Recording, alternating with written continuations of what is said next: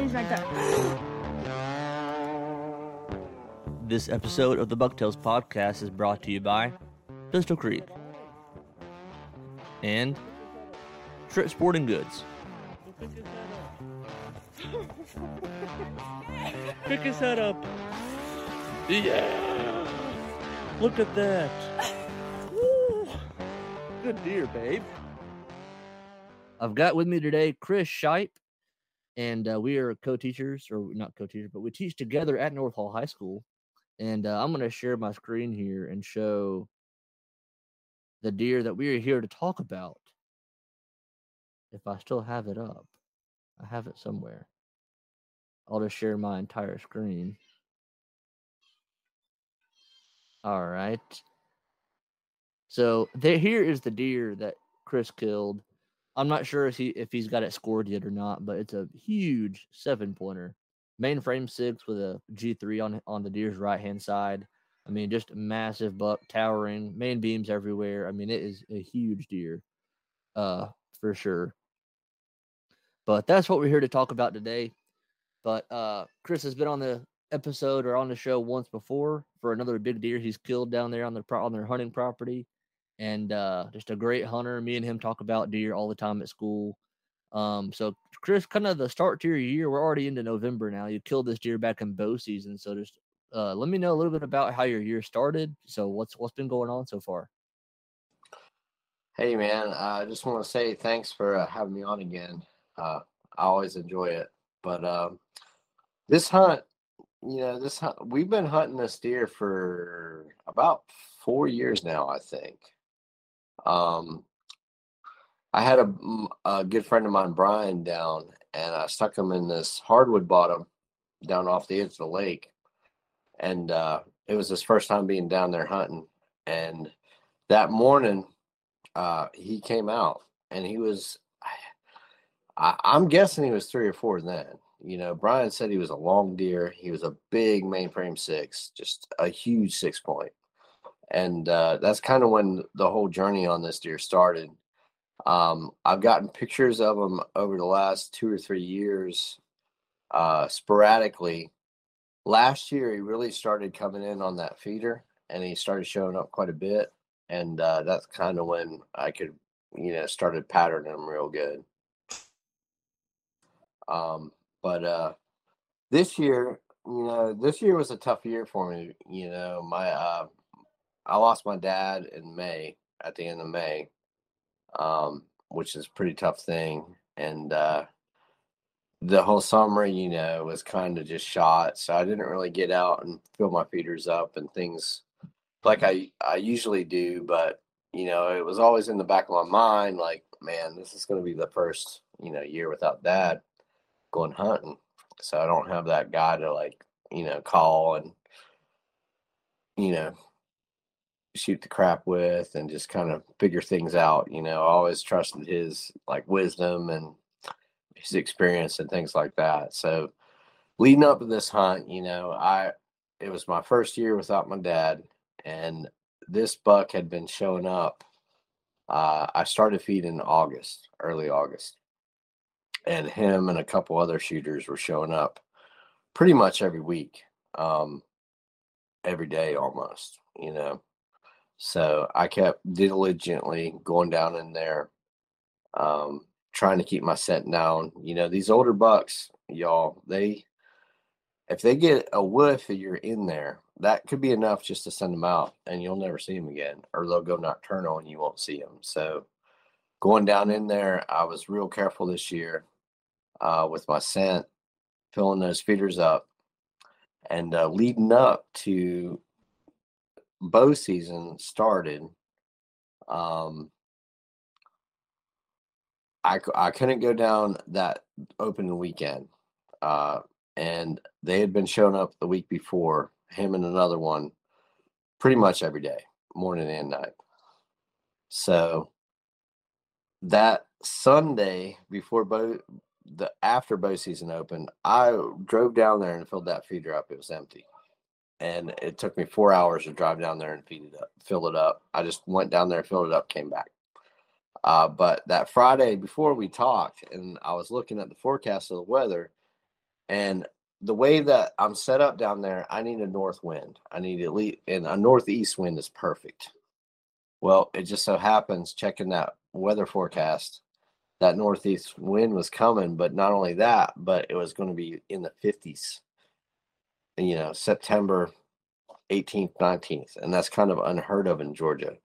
So it was just the perfect, the perfect time to go in on them. You know what I'm saying? Um, so I told you I was like, look, man, I'm going to take two days off. If I got four days, I'm going in. You know, I'm going to get them. I'm going to at least see them. And that happened to me last year, and I missed a good one. Rookie mistake. Uh, I didn't arrange them right, but uh, this year I knew, you know, those first two weeks in November or those last two weeks in November, I could I could get a shot at a good one. So once I saw that forecast and I was like, the wind's going to be perfect, it's time to go. And the temperature dropped, everything looked good. Um, I took some couple days off of work. Uh, that Friday, I was like, I made my mind up. And then all that next week, I just shot. I shot, you know, 12, 15, 18 hours a day, just getting, you know, used to it. And, uh, you know, leading up to that, uh, I got down there. I was trying to get down there Thursday morning, but I was, or Wednesday night, but I, I wasn't sure. I changed, I changed from expandables to fixed blade and I was still experimenting with that a little bit. And I was working on, I was still hitting a pie plate, you know what I'm saying? But I wasn't quite there. And like I said, man, I knew this was going to be a situation where, like, it's put me in coach. You got to be ready to go. I mean, I'm, I had a feeling I was going to get a shot at one of these deer. So I uh, practiced and practice and practice. Finally, I got comfortable with those new broadheads and Thursday morning, I drove down. Um, the feeder was already empty from Sunday. 350 pounds was gone. So these deer are building that energy up, that mass, you know, to go into the rut. And I'm just kind of at the bubble of where there's a lot of bucks. And I don't want to really go into that bubble so much. That's why I like that feeder because I can draw them out of it without putting all my scent and everything in there, you know, and that holds them. And that's real important, you know, when you're trying to grow big bucks, if you have private property and that's, you know, something you can do. But, uh, they were showing up, man, religiously. And, uh, I, uh, went in that I drove down Thursday morning, filled the feeder up, took a scent shower, you know, sprayed down, let everything dry, went in, filled that feeder up, drove back out, and then walked in and started hunting. And my reasoning behind that was because you're going to leave some scent, but if I go in and fill that feeder up, the scent I leave could possibly they just be like, oh, okay, he was just in here, you know. That might sound weird, but um, there's something to it. So and I was in scent lock and everything, had gloves on and everything when I did that. So I came out, walked back in, and started hunting. And I mean, I was lit up with deer that whole night. And the way it's set up is I have a shooting lane that's running pretty much east to west. And I have a tower uh, redneck blind up on the top of the hill that's looking at that feeder. But archery season, I can you know, get a little closer to that feeder. And but the thing is that timber's been cut probably 30 years, maybe 20 years ago. I mean, it's not tall at all. So the only way I can hunt that feeder with a bow is a tripod stand. There's just not trees big enough to do it. So last year I bought a tripod, and I mean, this thing is only 10 feet off the ground. But I found the a little patch of trees. It's it's a couple pines and some pin oaks, about three or four pin oaks, and it just makes this perfect little cove. And I just took that tripod and I mushed it up in there, and uh, I'm sitting about 30 yards off that feeder. I got a lot of cover. Um, so when I went in, you know, I just kind of eased to that feeder. I sat there that night and uh, I saw 12, 14 different deer. I mean, there were deer at the bottom of the ladder. And it just was so weird to me because I'm usually up high, I usually climb. So I'm like 25 feet up. So, uh, you know, it's not a big deal. But being 10 feet off the ground was weird. And I mean, there are deer all around me, all on the feeder. Um, didn't see the shooters, but saw like five, six bachelors, you know, five, six doe. But when deer are on the feeder, there's other deer working around it. So, I mean, literally, they were eight feet from me. It was crazy. It was awesome. My heart was beating, and it, that was such a good thing to have that, like, to kind of get your adrenal glands going and kind of fight through that, you know, uh, because the next morning was just, it, it was something else. But watched deer for two hours. And then finally at last light, I see a doe start coming in right at the edge of the woods in the shadows, and there is just just huge deer behind her. I mean, he would, I could see the top of his rack, and I could see he was wide and tall.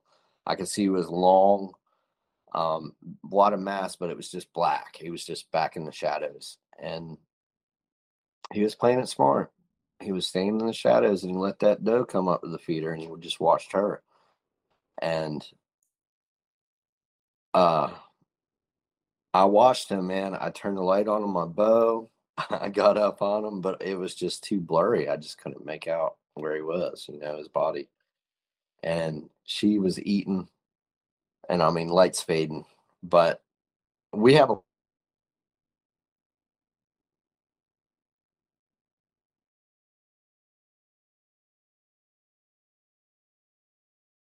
I lost your mic. I'm sorry we have a lot of sand down there, so I could see him on the lane, but I couldn't see him in the edge of the woods, you know. And I mean, it was four, five, six minutes. She came in and started feeding finally, and he was inching just four feet, stop, wait a couple minutes, four feet, stop, wait a couple minutes. And he, I only needed about eight more steps, and uh, I guess the wind changed or something, and she bolted and he bolted, and that was it. But I hadn't hunted archery all year. That was my first hunt down there, and it was just a good break into it because the next morning was pretty special. Yeah, man, I bet that was. uh I know you told me a little bit about that. How you had to watch him walk away, or how, how they bolted. You know, that's uh something's tough to do. The uh target buck I killed last year. Luckily, the first time I saw him on the hoof, it was just him, and I killed him, so I didn't have to wait. I uh you know, I got I got lucky. Um, but a lot of people, especially hunting on a feeder, like you said, you had 12 deer around you the whole night, right up on you. So I mean, it's a lot. It's a whole other factor you have to worry about. You know, not only scent, but just being concealed. Like you said, you got good cover, which is good. But uh, man, it's a whole other dynamic hunting on a feeder like that. And you've been feeding down there in the same area. How long have you had a feeder there? Would you say, in that same spot? Uh, I think this is my fourth or fifth year down there. Yeah, fourth year down there, fifth year on the north side. But uh, yeah, so it's uh, like I said, it's just a, good tool uh, to bring them out of the woods, you know, and you know we're pretty blessed to have you know a private property, uh, and it's just family that hunts it. So, you know, our goal is managing the herd you know, and really just in the last three or four years, we we always planted food plots, you know. Um, but feeders was something that we never really did because we really enjoyed like that free hunt. But uh, you know, it's you get older and uh feeders, especially if you don't have the best soil and the best crops, it can be a good tool. Uh, like I said, man, you can draw a lot of deer out of some big woods, and you don't have to go in there and mess with it, and you know, risk that chance of, of bumping a good buck out of there. And uh, plus, you know, w- what I really want is to maximize the potential of the the genetics we have down there. You know, and I want to kill some big bucks with the years I have left that I can hunt. You know, so um, I don't do a whole lot. You know, I can only afford to really run two feeders. You know, and that's a couple hundred bucks a month. But that's you know that's about all I can do. But uh, it is definitely it's different. Like you said, when deer come in on a feeder, they know something's up. They are so cautious and you just have to you have to pick your moment to go in. You have to know when to go in um, and you got to do your homework you got to do your work. Like i said you got to run cameras look at these deer figure out where they're at get those big ones coming in there and then pattern them out go down there fill that feeder up fill that feeder up fill that feeder up keep it full and then wait for that perfect wind to go in. You know, maximize. You, want to spend as as least amount of time in there as possible. And now there's a lot of tools out there you can do that with. You know, apps and things like that uh, that can really help out. And I'm kind of branching into that. You know, um, I'm kind of an old timer, but uh, th- those old timers can still still teach you something. You know.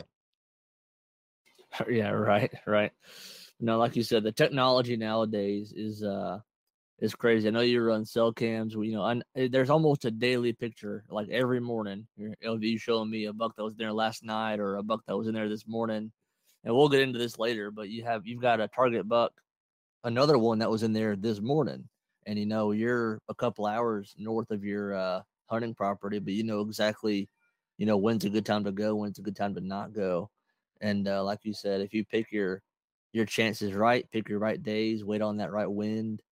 Uh, you can really maximize it that without wind, bumping man. them. Still all about the wind.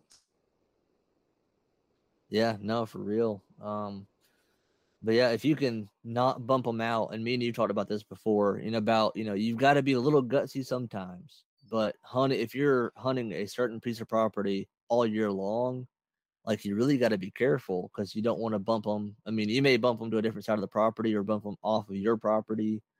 Sometimes they don't care, you know, if it's the rut or you know summertime, something like that. They're a little bit less, you know, spooky. But other times of the year, those mature bucks, if you're not smart, and like you said, they can be gone or more more often nocturnal is what I've seen on our property. I mean, we know they're there, but the only but only pictures we have of good bucks is 12, 1, 2 in the morning. And that's, you know, can't do anything about that. So yeah, for sure. And like, you know, once once you you look at your cameras and cell cams are awesome because you don't have to go in and leave all of that scent, you know, checking them every time.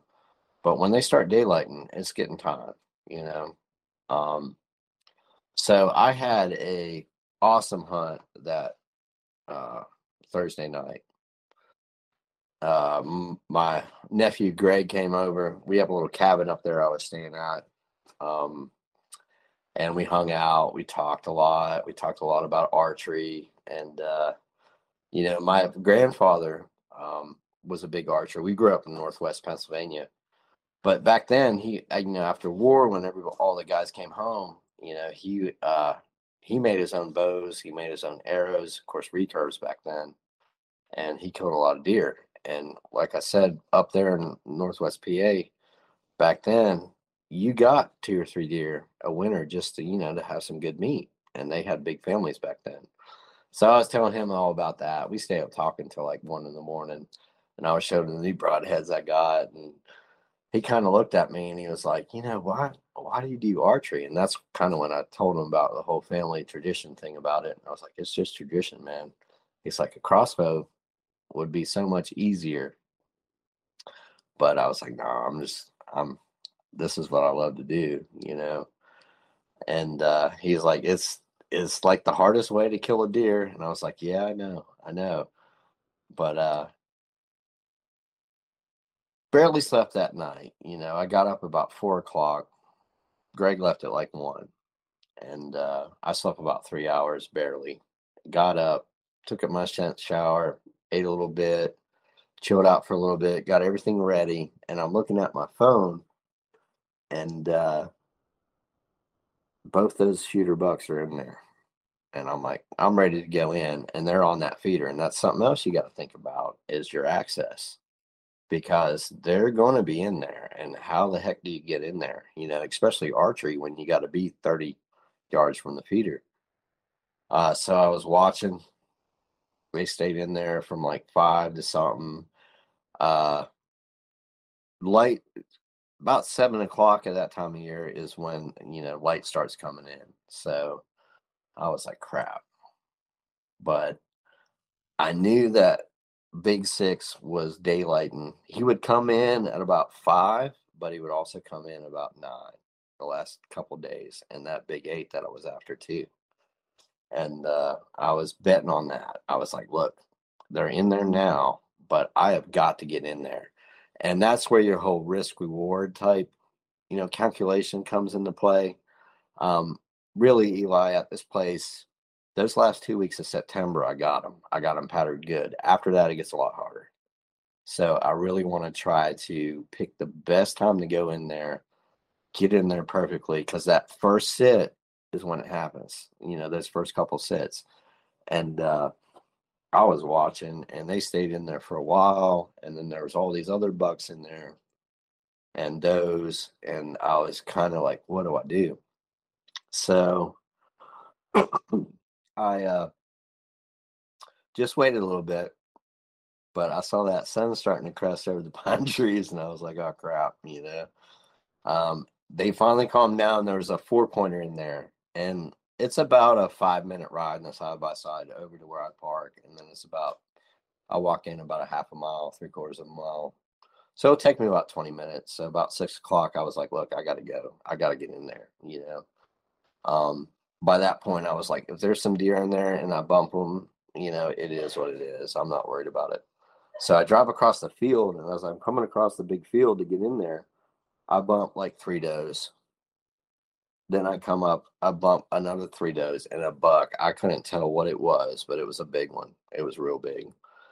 So I go in there and go to park, and there's a dang doe standing right where I park, my side by side. And I was like, oh my God, I'm just screwing, I'm just screwing this all up, you know? But I was like, I got to get in there. He's going to be there at nine. So I go and park. I walk in. There was like one or two deer that blew at me walking down, and it's pretty good access because it's like old sandy road. Um, so it's quiet as long as there's not a lot of leaves on there. Uh, I walk in, I can easily cut over and then go down that sheet lane and dip in my stand. So I get there and I decided to go in when I didn't have to use a flashlight, when there was just enough light, just enough dark that I could walk without a flashlight. And I get down there, I get right to the by my stand. I'm checking my camera. I'm like, okay, that four pointer's in there. Sure enough, I walk down. He looks at me, but he just bolts out. I climb up get set, ready to go, you know. Um, and uh, sit, and the sun comes up. It's there was a lot of dew on the ground. It was real wet. Once the sun started coming up, I mean, it was just almost like it was raining or sprinkling. So much dude, going from like 80 something to 56 degrees, you know. Um, I think that kind of helped with my scent but uh, I didn't see nothing, not one deer, um, until about eight fifty. And at eight fifty, I'm hearing some things behind me. Uh, and there's like a lot of it's like a bird. I think it's called like a titmouse, tufted titmouse, and they run in little packs and they like work on the side of pine trees and stuff. There's always some down there and uh, I thought that's what it was behind me. I kept hearing something, and there's a big pin oak to my right, to my left, and I'm sitting there with the bow in my lap, and like I said, I'm only ten feet off the ground, so I'm looking, and I hear something walking, and sure enough, it, I mean, ten feet from me is that big eight. He's right there. I can see him through the branches. He doesn't see me and then he steps out right in front of me. He's at like six yards. And I'm looking at him and I'm like, oh my God. And he was big. He was a big deer. Um, but that other one was a trophy. And I heard something behind him, and I was like, well, let's just see what happens. I don't want to shoot him yet. Well, he was pretty bold. He just went kind of out. He stopped a couple times and went out to the feeder. And I still heard something moving back there.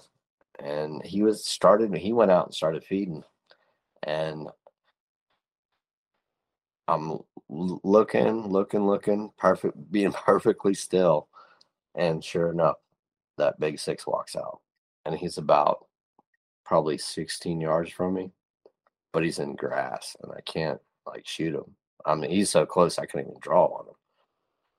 Uh, so cautious. I mean, he came out and stopped, and he would sit there and lick the air, look around, and stop for like three or four minutes. And he'd take another four steps and he'd stop for three or four minutes.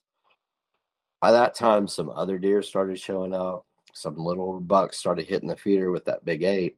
And I'm looking at that big eight and I'm like, man, he's per- standing perfectly broadside at 30 yards. I could have shot him 50 times. And I'm like, going through that metal game, like, do I take the big eight? That's for sure chance.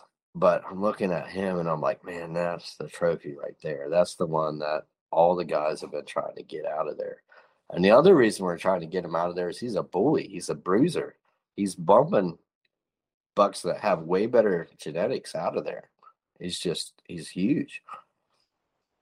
So I'm watching him, man, and it was the craziest hunt, Eli. It was just so intense. You know, you if you ever watch like a cougar hunt like a, a deer, you know, or something, how they'll take a couple steps and stop and kind of recalculate and take a couple steps. It was like that, but I couldn't move. It was just all in my head. I just had to like outthink this whole situation. And the whole time these deer are just filling up. And it was the same thing as last night the night before, but this time I got two shooters there. So he finally comes around and after about 10 minutes he starts working his way across and when he comes out into the shooting lane he's still in grass but when he when he busts that grass and he's out in the open and i can see him broadside i just about lost it i was like oh my god man and that's when i was like you know like i said this was my first hunt um since my dad passed and i was wait you know it was I wanted to get this buck for him. So at that point, I was just kind of freaked out, and I was like, "Dad, you know, what the hell do I do?" And he kind of talked back to me, you know, in spirit. He was like, "Look, you, you're good. Just relax. He's going to come into that feeder. You're doing good." And uh, sure enough, he came in and started feeding, but now he's facing me, and there's you know five, six deer around. He's looking right at me. I can't draw on him, and another two or three minutes go by. And what saved me was another couple doe came down the shooting lane and he came off that feeder to knock them off of there. And when he did, there was a buck that was like eating the feeder this way, and then he was behind that buck. All right. So there's the eight pointer in front of me, and he's behind it, but he's facing the other direction, but I can see his whole body. And I I don't know, like I know you hunt with a crossbow, but arrows do a lot of funky stuff that like last 10, 15 yards. You know what I'm saying? So I was looking at him, I was like, I was thinking I could get I could do it. And I saw his body. This was the first time I was like, okay, I have a shot. And I didn't have too much time to make up my mind. So I pulled my bow up. I sat the bottom cam on my knee. I got lined up on him. Drew back, settled on his, you know, that crease in his shoulder, just about three inches up from there. And I touched that arrow off. And uh, I thought I was shooting high because I shot him sitting down. And I mean, the arrow looked so high. But when it got to the the deer, the drop, it missed that eight pointer by about four inches, his back. That eight pointer dropped like this. and just nailed that big six, like square in the shoulder, perfect center of the breadbasket. And I was like, oh my God, it happened. It freaking happened. I can't believe it. Um, I saw the arrow pass through, super clean. Um, he ran off, but he was kind of running zigzagging, you know, as he was going. And I just lost it, man. I was like, oh my God. I, I wanted to cry. I wanted to laugh. I wanted to shout. Um, it was it was a special hunt. It was a real special hunt. I'll never forget it. And then right after that, I called my I texted Brian, I texted you. Uh, Brian called me. It's like he called me right away. He don't give a crap. Yeah. Um, and I told him what happened. He's like, "You're lucky, you know, some, Yeah. And uh, I texted you. Um, sat there for about 20, 30 minutes. I called Greg, told him what happened, and uh, he came down there. And I, I knew I hit him pretty good, and I thought I heard him crash, but I wanted to play it safe. I talked to Brian. He's like, "Look, don't go get, bring the side by side in yet. You want to go find them before you bring that in, in case you bump them." I was like, "All right, that sounds good." So Greg showed up. He gets down there. We go find the arrow. The arrow clean pass, like I said. There's blood up. There's bubbles. And we start tracking him. And I had found where he went in the woods. I put a stick there. And uh, it was the weirdest track, man, because he was bleeding out of both sides and he was zigzagging as he was running. So, like, you'd find blood here, then you find blood here, then you find blood here, then you find blood here. So, we were super zoned in. I mean, just looking for blood. Uh, and we went about, I, I'd say, 50 yards.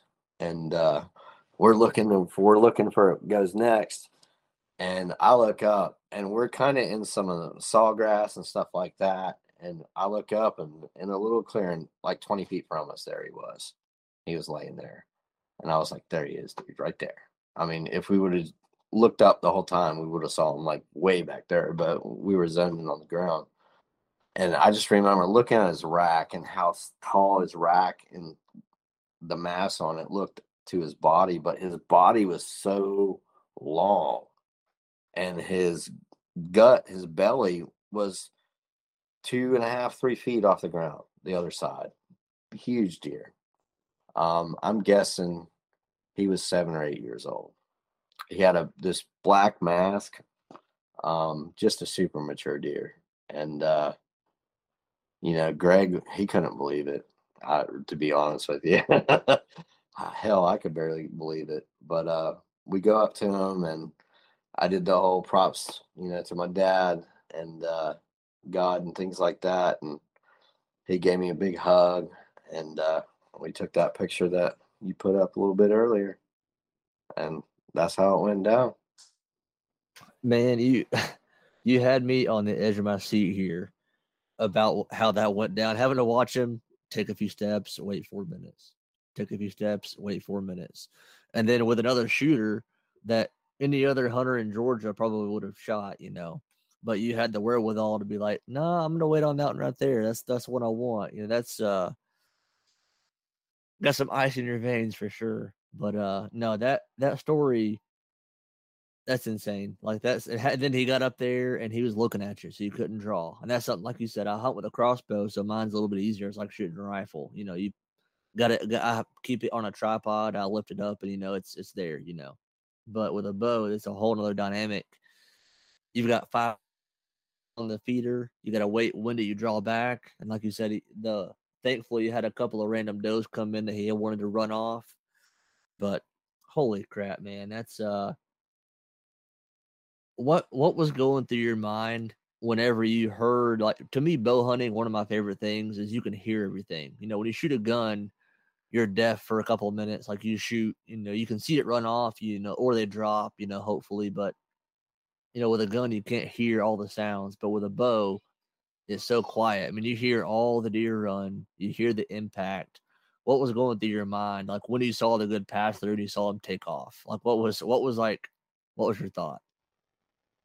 Man, I was just, I just couldn't believe it. I was just in disbelief. I mean, it was such a a release from that. You know, I was watching them for 15, 20 minutes. I mean, it was intense. And to finally get to know that I I waited and picked the perfect moment and then I made the shot.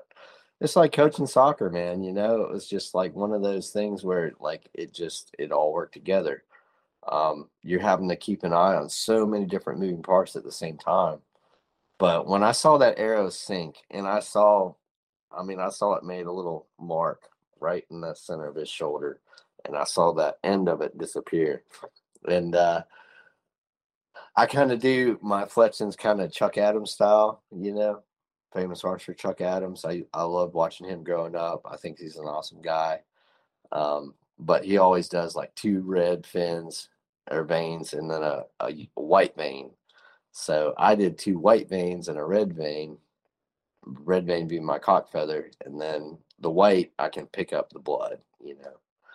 And I saw that thing disappear. And the funny thing was is is it was almost like the perfect thing because you worry about sound, you know, with the bow. Um, I'm shooting a Mathews Adrenaline, which I bought back in 2007, and it's shooting about 320 feet per second, but that's plenty fast enough, you know. Um, it was set up great for me, and I love that bow. Uh, so the, the speed, the sound was what I was worried about, but it was not a factor. Like, and I think that the eight pointer being in front of him kind of threw the pick for him. You know what I'm saying? Because that eight pointer, I mean, like I said, dude, I I thought I was gonna hit his back straps. I mean, it was close. I kind of misjudged my calculation on the drop of the arrow. I mean, it was a little closer than I thought it was going to be. That was the other thing that kind of amazed me. But uh, the other thing was is the reason why I didn't shoot the eight because I knew if I shot that eight in front of that six, it was so sketchy, it would never come back. It would not come back to that feeder. And that's something else you got to be super careful about when you finally do locate that mature buck I mean, he doesn't mess around. He'll be gone. Um, so yeah, it was just I, it was just the feeling of oh my god, three years of looking, dreaming at this deer, showing you pictures of this deer, and I got it with an arrow, and it, was awesome. Yeah, and I mean, and he's been he's been a big mature six pointer for three years. I mean, that's the you know speaks to how old he is. Like you said, I mean, every bit of seven or eight years old. And uh on the YouTube video and on the Facebook page, I'll post you know some more pictures of him. I, will see if you can find some more, um, some trail cam pictures of him on the hoof. You know, but I mean, just uh, like the frame of that buck. I mean, if it's a ten pointer, he's going to be you know one forties, one fifties. I mean, just the the frame of that deer is just gigantic. I mean, it looks like a dinosaur. it's huge. Yeah. Uh, yeah. yeah. I, and then I think he I think he would go 120, 125 as a six point. That's that's pretty impressive. Yeah, and that's like people people don't understand what it takes to shoot a 120 inch, even an eight or a 10. Like to break 120. I mean, we're in Georgia, so if you're listening, you know, and you're in Iowa, you're like, oh, 120 year old, 120 uh, inch bucks, a year and a half old. I'm like, no, not here. You know, 120 is a big deer. You know, I, I personally have never broke 120. Um, but yeah, 120 is a big deer, and for and and I I believe it 10,000 percent that it'd break 120 as a six or as a you know seven technically, but yeah, 100 percent that'd be uh be 120 next year. Then to to miss the back of the eight pointer, but and that, I bet I bet you were worried. You shot it, you're like, uh oh. I bet you're like, oh crap, I've I've spawned the eight pointer, you know. Yep, yep. I was like, ooh, when that like as soon as that arrow dropped, I mean it was all slow motion. I was like, ah. but it it sunk in there just how I planned. It was it was awesome. As Ted Nugent would say, you know, it was the magical flight of the spirit arrow if I ever saw one. For sure. Yeah, long live the beast. Long that's awesome. How it was uh, you said you talked about it being kind of a family tradition to archery hunt. You know, I'm not able to do uh, compound. If I could, I would. I, I love hunting with a crossbow, and that's one reason why I got a new crossbow last year because it's lighter, narrower, easier to carry, so I can hunt with it more throughout the year. It's not as aggravating, you know. But uh, yeah, that's awesome. Uh, back to the let's talk about your arrow setup a little bit. You talked about your uh, what kind of vanes do you shoot, and then you're going to your new broadheads. What kind of broadheads are you shooting? Is it like a single bevel? Is it like a three blade muzzy, or like what do you? What kind of broadhead are you shooting? Yeah, so um, you know, I of of course, like all hunters, I like to shoot a broadhead that's flies just like my field points, and you know, like I said, I bought that bow back in 2007, and I got kind of set up back then, and uh, I was shooting Rage, uh, the triple blade with the rear deployment, um, which flew great. You know, they would group kind of like my uh, field points. You know, um, but you know, over the years, um, things have changed. I used to shoot four inch vanes. Uh, when those quick spin vanes came out, I went to the quick spins. So I went to the, I think they're uh, two and a half inch quick spin, maybe mm, somewhere around there, three inch quick spin. So those were the vanes I put on.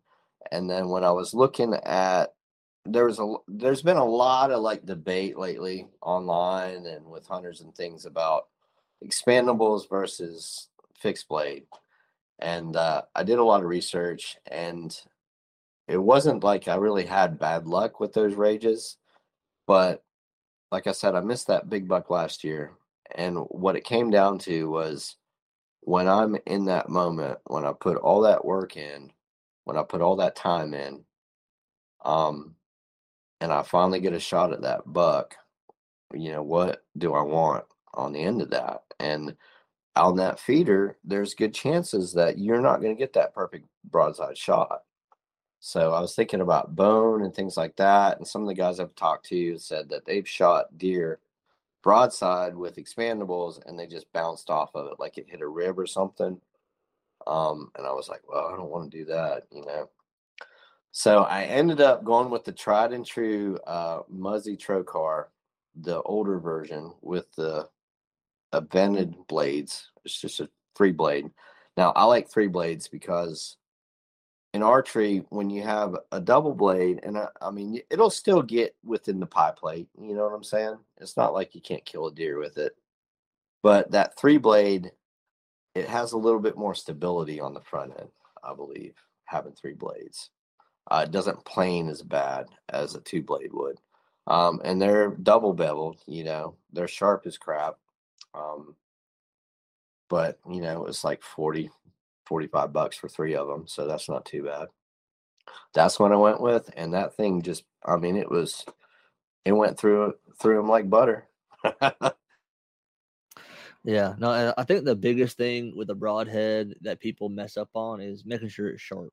You know, people, like people use people have used fixed blades for ages. I mean, think back to the Indians, arrowheads, you know. But you had got to make sure they're sharp.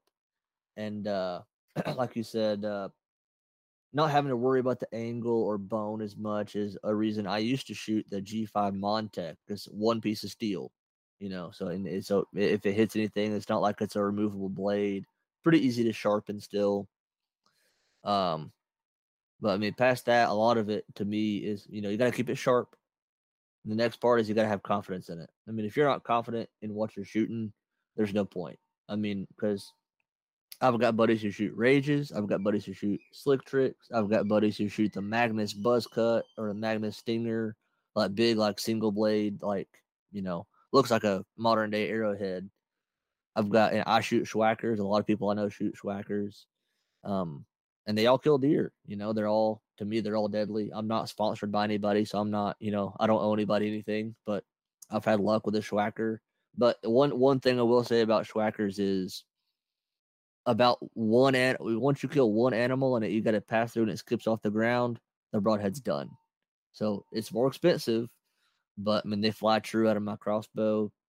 I mean I killed a bear, a doe, a buck. My wife killed a doe last year. You know, knock on wood, we've had luck out of it. So it's like for right now, if it ain't broke, don't fix it. But uh, I'll definitely in the back of my mind, I've been thinking about going back to just a old fashioned fixed blade broadhead because it can't mess up, you know. But there's a chance with any like a rage or a Swhacker, anything that's mechanical, there's a chance it's going to mess up if you don't check everything or something gets bent or warped. I mean, you never know. But uh, all in all, it's got to keep them sharp. You got to have confidence in it. Anything you do, and that's this to fishing, hunting, anything you do outdoors, you got to be confident. Yeah, for sure. And uh, not only do you want to be confident in your equipment, and it, it all comes down to personal choice, you know. Uh, you know, work use what what works for you and what you like. Um, but another thing is what, when you're talking about confidence is just even going in after that buck, like if you don't feel like you're going to go in and kill that buck, you probably don't need to go in there and do it. You know what I'm saying? That's what type of hunt this was. It was such high pressure that oh man, I I learned so much from this last hunt. It was uh, probably the best hunt I've ever been on, but you got to be confident going in there. And I I shot that whole week before and I should have been shooting for months. I usually do. Uh, but it's like I said, it's just been a rough year for me. And uh, but when I made that when I made the decision to take those days off of work and go in there, I was like, oh, all right, it's on now. I bet I, I have no choice. I got to get ready. But I was definitely, like I said, I was like, if I if I knew I was pretty sure I'd get a shot at him. So if I got that opportunity, I wanted to be in the game, and that's that's what it takes to kill these mature bucks. Uh, it takes a lot of work, you know, it really does. It takes a lot of homework you got to know where they're at. Um, and that, a lot of that's off season work. Um, it could be food plots, it could be mineral sites, moving cameras around, but just pinpointing that big buck and then staying on the outside of his bubble. Uh, try not to, you know, go in and mess with them too much, and then just trying to, you know, pick your moment to go in there. And that's kind of been uh, one of my biggest things I've learned this year, you know. Yeah, I I heard it somewhere before. I forget if it was a podcast or video. Somewhere I heard it, but it's uh, you know, you can with the technology nowadays, and we've kind of already touched on this, but with the camera technology, just the ability to know an inventory deer, be it over bait with a camera, obviously, you can almost know down to each deer, apart from the rut that'll change deer travel a lot. But you know, especially like you said, late September, early season hunts where those bucks are still pretty patternable. I mean, you can know when to go and when not to go with a cell cam with a cell camera. Because if you would have had a week where they're just not in there, like there's not there's no point in me putting scent in. Maybe to go put feed out, but to stay for, you know, half a day to hunt, you know, I, I'm not gonna go in there. Or the or you can look at the weather and all right, the wind's wrong, I'm not going. So like you said, you can stay out of their bubble you cannot screw it up. And uh yeah, I mean that's the tools we have nowadays. I mean, you could you could almost if you had enough cameras and know how this is kind of like the Seek One boys do it. They have I don't know how many hundreds of cameras out at all times. I don't know how they I don't know how people like that keep up with it. Like the Seek One guys. But I mean they could almost go and shoot hundred percent. Like as far as going in and having a very, very good chance at a target buck that they've got on camera. They know he's in there. They might not get a shot, but they know they're going to be in the game every time you go. And that's just so different from years past. I mean, even me growing up, you know, going to our hunting club or hunting behind my parents' house used to, we would just go on a wing and a prayer. You know, we've got back then you couldn't bait. So we'd have salt licks out or we'd be, we'd be hunting a field and just hoping for the best, you know. But nowadays it's just you, there's so much information that you can go off of to make yourself more, like you said, give yourself more confidence. Like you said, you you went in there, you went in there to kill. You weren't going in there like, oh, let's see what we see today. You're like, no, he's going to be there at nine o'clock. I'm going to go kill him. You know, you knew exactly what was going to happen, and thankfully it did. Yeah, for sure. Um, yeah, you really touched on a lot there. Like, you know, and there's nothing wrong with going out there and hunting like that, and you know, going out and just seeing what happened heck, for the first 10 years we were down there, that's what we did. You know, we didn't just have a lot of big bucks. Um, we started off with about 360 acres, and then eventually it grew to like 400 and something. Then it grew to 600 and something, and then that's where we finally got kind of the acreage to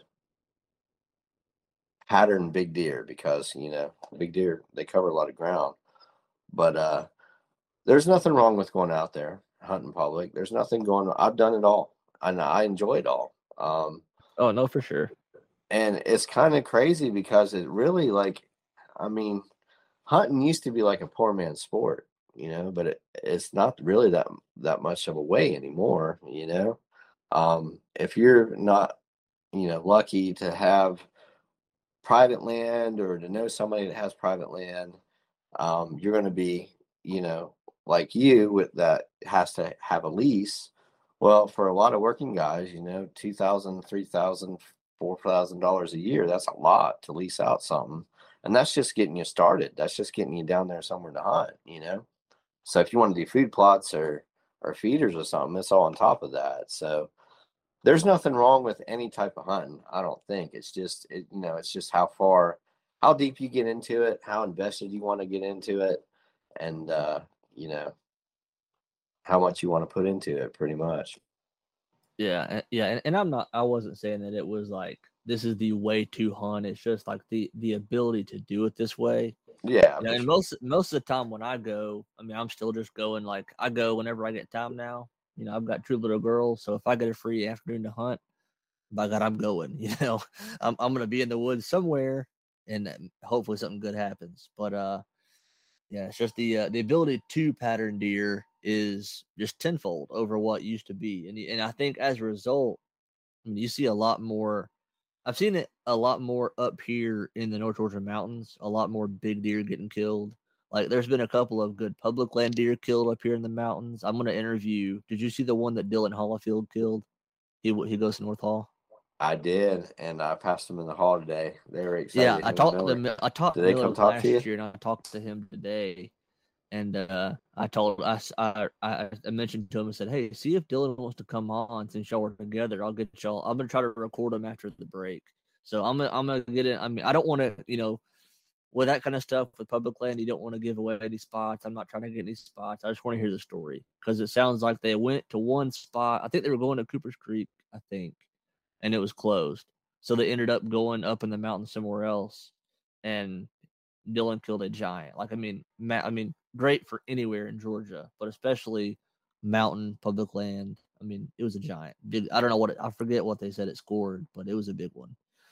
But yeah, man, I was I was so happy for him. You know, see, you know, a kid 15, 16 years old that uh, loves hunting so much and gets out there and does it. You know, you can do all the apps and all that stuff, but how Dylan can yeah, and that and that yeah, like I said, that's uh that was that's the polar opposite of what I was talking about a second ago. That's like they just they put boots on the ground, like you said. They found found a spot. I assume they scouted some, found an area, and they made it happen. But uh, yeah, I, am excited to hear that story. I'm I'm I'm sure it was I'm sure it was insane because I think they were up there camping, so up on national forest camping out and killed that deer. I mean that that has I, I can't wait to hear that story. But uh, yeah, a lot of deer like that are getting killed uh, in North Georgia. I think as a result of feeding cameras, people know they're there. You know, I think that's uh, I mean, it's it's a good thing. Some some might say it's a bad thing, but I think it's good. I mean, it gets more people into hunting, gives more people a way to dive in, and like you can be as involved or uninvolved as you want to be. You know, but it, it all still works. Oh yeah, yeah, for sure. Um, we always hunted public up in Pennsylvania, and it was always it's crazy up there. I don't know if you ever hunted up north, but in Pennsylvania, it's uh, rifle comes in like the sun Saturday after Saturday or Sunday after Thanksgiving. It only lasts a couple weeks. Um, and kind of where the part of Pennsylvania we're at, it is literally like a county wide deer drive. I mean, that's how many hunters are out in the woods. There's orange everywhere. And you're always running into people. Sometimes they're polite, nice, and they'll move on. Sometimes they come down and just, you know, cut you off 100 yards in front of you. So it's a whole other type of way to hunt. Um, but uh, I guess you know, as long as you're getting out there, uh, you're enjoying God's creation, you know, and recharging your batteries, uh, kind of meditating a little bit, you know, shaking off all that stuff that happens to you the work week. That's what I enjoy about it, you know, for sure. Yeah. Yeah, and that's yeah. When you get to the core, like you said, you had a uh, a nice, you know, good little spiritual experience, kind of a good uh, good moment uh, after your dad passed, after shooting this deer, and that's what it's all about. It's all about family traditions, you know, sharing uh, sharing those experiences with people, you know, here and past, you know, looking back at those memories. I know, I know, you probably had a flood of memories after this hunt, and again, condolences to you and your family. You know, I, uh, you know, I hate that you hate that you lost him, but uh, that's that's a big part about hunting. Like uh, so uh, on that on this same note, like my brother-in-law killed his best buck two nights ago, and I showed you. You know, we went went over and helped track him. You know, getting that text from a family member or from your dad or from somebody that hey, I got him, I got I got him, I shot him. And, you know, and being able to go and help track or help drag. That's that's that's what it's all about, man. I mean, like we we love going to our hunting club, but I could just about go down there not even hunt. Just go down there and sleep in, hang out with the guys, go check cameras, and then cook a good meal. I mean, that's it's the camaraderie, you know. It's the this right here talking about it. I mean, this is a, a big reason why I wanted to start this podcast is to talk. You know, people can share their stories. It, it encapsulates them. they they'll be online and saved forever, and just getting to hear hear hear about deer getting killed, man. I mean, that's that's a big part of it for me. Oh yeah, for sure. Um, you know, like you said, that there's a lot of things that happen in our lives. Um, and I guess, you know, for hunters, getting that big buck or having your buddy get that big buck or your son or your dad or your brother, like you're talking about, I'll remember that for the rest of my life. I'll remember those moments. I'll remember that crystal clear, like how the woods smelled, what temperature it was, you know, all the little things that went wrong, all the little things that went right. Um, when I get that deer mounted, and you know, my wife's not the biggest fan of deer mounts, I kind of won her over a little bit. But you know, when you look at that mount, that trophy, it, I mean, I remember everything about that hunt, the days leading up to it, everything. And there's not a whole lot of things out there that can do that. You know what I'm saying? Besides, you know, things that happen in your life with kids and families and weddings and stuff like that, you know. No, for real. Uh I never really thought about it that way, but it's like that high level of adrenaline that quick. It's got to do something to your memory. Because like same way, like I love deer mounts. I mean, it, if you kill a deer that means a lot to you, get it mounted. I mean, that's my advice to anybody. You know, uh, you know, my my wife has a couple deer on the wall. I've got two or three, and it's like, yeah, they're expensive. You know, I've had people say, man, that's four or five hundred dollars a piece, and now they're up pushing six hundred dollars some places. You know, like, man, do you, you really think you it's smart to spend that money? I'm like, yeah. I mean, I can sit here and talk about this deer for the rest of my life, and like you said, remember every little detail, every little piece about that hunt. I mean, that's, I mean, and yeah, it'll it'll be something for my kids to deal with after I'm dead and gone. But you know, that's something. Maybe they'll sell them, maybe they keep them. I don't know, but yeah, it'll be something for our future generations to have to worry about. But while I'm here, I, I love to I love to talk about the stories behind them. And like you said, it just it's the memory. I mean, it's a crystal clear memory for all of them. For sure, for sure, man.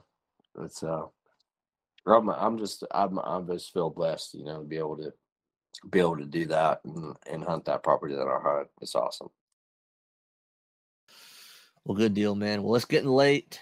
We've got to get up and teach the hooligans in the morning, go stomp out some ignorance at the North Hall High School. So uh, we'll go ahead and sign off. Thank you guys for listening and tune in next time. Thank you for listening to the Bucktails Podcast.